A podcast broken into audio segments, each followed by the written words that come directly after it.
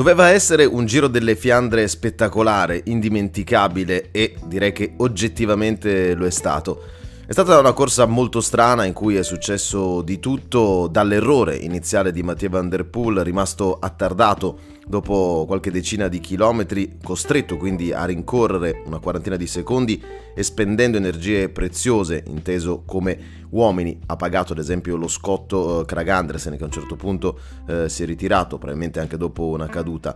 Ma al di là di questo, la prima parte è stata più imprevedibile di quanto ci potessimo aspettare, dove immaginavamo che una fuga anche abbastanza corposa potesse andare via, invece ci sono voluti 100 km perché si staccassero i primi 8 uomini. Ci sono state delle cadute, alcune gravi perché hanno portato ad esempio Tim Vellens a rompersi una clavicola, c'è stata la squalifica di Maceiuk della Bahrain Victorious, protagonista di una manovra davvero uh, al limite dell'assassinio, ha chiesto poi scusa immediatamente sui social, ma il patatrack uh, l'ha fatto. Sono caduti male Ghirmai, Ahmed Gent, Matei Moric, tutti costretti al ritiro e con infortuni che valuteremo chiaramente in questi giorni. Ma ciò che ci importa maggiormente è chiaramente il dato tecnico. Volevamo la Santissima Trinità, quindi Tadej Pogacar, Mathieu Van Der Poel e Wout Van Aert. Non ci siamo andati troppo distanti per quello che riguarda il podio, ma eh, il punto vero è che è arrivato lui, l'onnipotente Tadej,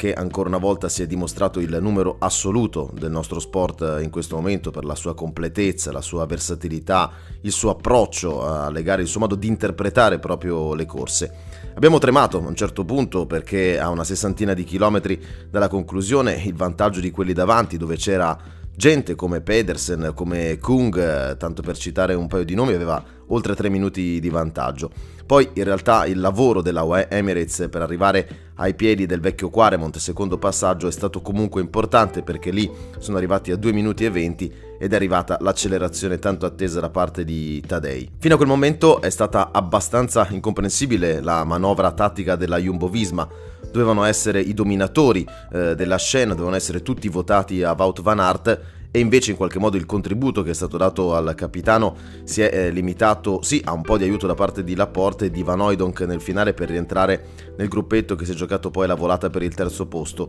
un po' troppo sterile come tipo di approccio per i calabroni che non dimentichiamoci avevano dominato le 5 corse in Belgio precedenti, Omlop, Kurn, eh, Arelbeck, Gand e Tvars Dorvlanderen arrivando poi secondi a Depan. Spiace dirlo, spiace annotarlo, ma ancora una volta eh, il grande sconfitto è proprio Wout van Aert, l'eterno secondo, non perché sia arrivato secondo anche ieri, ma l'eterno secondo perché è quello che sbaglia nei momenti importanti. Alla fin dei conti anche la Jumbo-Visma, che pure ha dominato la scena in queste corse, ha perso le due monumento, la Sanremo da Van Der Poel e naturalmente il Fiandre da Pogacar. E domenica c'è la Parigi-Roubaix, ultima chance se vogliamo per concludere al meglio questa campagna del Nord. Poi ci sarà la Liegi ma con un altro scenario e con altri interpreti, nullo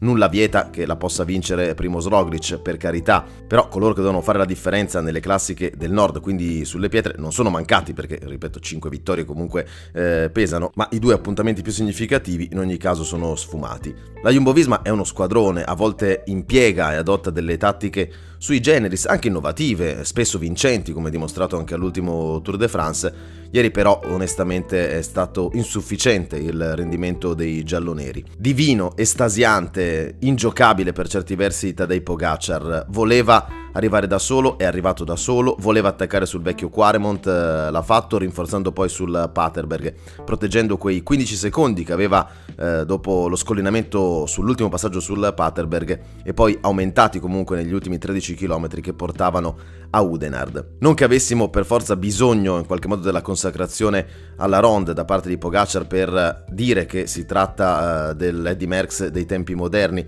però sicuramente è un altro sigillo significativo perché Tadei ha vinto due Tour de France, ha vinto per il momento tre classiche monumento, due volte il Giro di Lombardia, la Liegi e appunto eh, adesso il Giro delle Fiandre e quindi potrebbe andare a caccia nei prossimi anni anche dell'Unplane. Questa è una domanda eh, che si fa così come quella se riuscirà a vincere i tre grandi giri per entrare nel ristretto club eh, della tripla corona. Vincere Giro d'Italia e Vuelta direi che è oggettivamente molto alla portata del bimbo sloveno. Sul discorso delle classiche è chiaramente più imprevedibile, la La Sanremo ha dimostrato di poterla vincere, comunque di poter essere protagonista, ma resterà in ogni caso sempre difficilissima per lui, forse ancora di più eh, la Parigi-Roubaix sulle pietre, eh, scherzando in un'intervista proprio Pogacar ha detto dovrò mettere su qualche chilo eh, in più anche di potenza per eh, provare un giorno magari a vincere eh, l'inferno del nord, ma in ogni caso ci penserò più avanti. Per il momento ce lo godiamo perché eh, Pogacar ha 24 anni e già quota 56 vittorie in carriera. Quest'anno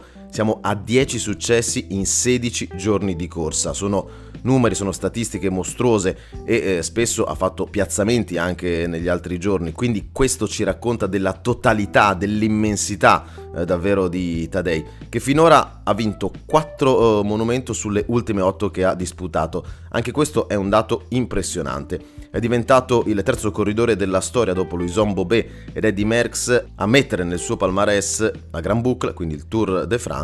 e il Giro delle Fiandre. Insomma, non poca roba. La Ronde si è confermato anche il giardino di casa di Mathieu Van Der Poel. Ultime quattro edizioni, primo, secondo, primo, secondo. Anche ieri, probabilmente nel finale, eh, non si poteva tenere eh, Pogacar che è stato un uragano. Chissà quanto hanno inciso le energie un po' sperperate nella prima parte di corsa da parte di Mathieu, che comunque è di una classe immensa, di una caparbietà, di una voglia eh, impressionante e ci va a nozze sui muri appunto del Fiandre. Piccola consolazione personale il fatto di aver battuto ancora una volta il rivale Van Aert, che è sceso anche dal podio perché battuto in volata da Mats Pedersen, corsa clamorosa monumentale, impressionante da parte del danese della Trex Gafredo, campione del mondo ad Arrogate nel 2018. Non dimentichiamoci che ormai questo è un corridore dallo status eh, consolidato, veramente eh, fortissimo, soprattutto quando le corse sono lunghe e diventano eh, particolarmente dure come quella di ieri. Pedersen attaccato per la prima volta a 112 km dalla conclusione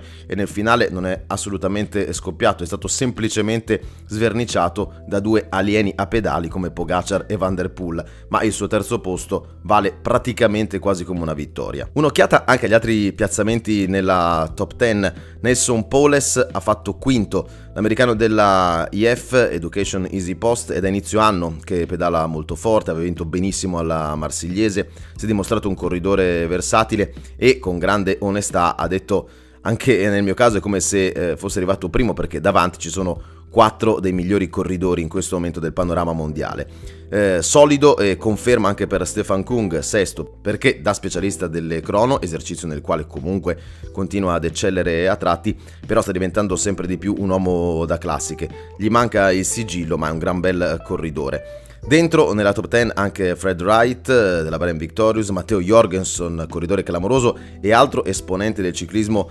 americano, anche lui capace di reggere su eh, più fronti, dalla salita appunto alle classiche nonostante la stazza. Ne sentiremo parlare, merita di vincere anche lui una corsa importante. È stata se vogliamo meno disastrosa di quella che è tutta stata la campagna del nord, la Sud al Quick Step, eh, ci ha provato Casper Asgren che ha chiuso settimo, abbiamo visto lavorare molto bene il nostro Davide Ballerini protagonista peraltro anche di un paio di cadute, l'ultima a 100 metri dalla conclusione, veramente sfortunatissimo, alla Filippo eh, a tratti, insomma non sono riusciti a lasciare il segno, ma almeno qualcosa si è mosso, premiamo la volontà eh, dei Lupacchiotti. A chiudere la top 10 il primo degli italiani, Matteo Trentin, che è stato fantastico, è stato come sempre abilissimo e intelligentissimo da un punto di vista proprio tecnico nella lettura e tattico nella lettura eh, della corsa, mettendosi là eh, nel gruppo dei nove che inseguiva, che poi è diventata la testa della corsa, quindi poteva diventare un'opzione nel caso non andassero bene le cose a Pogacar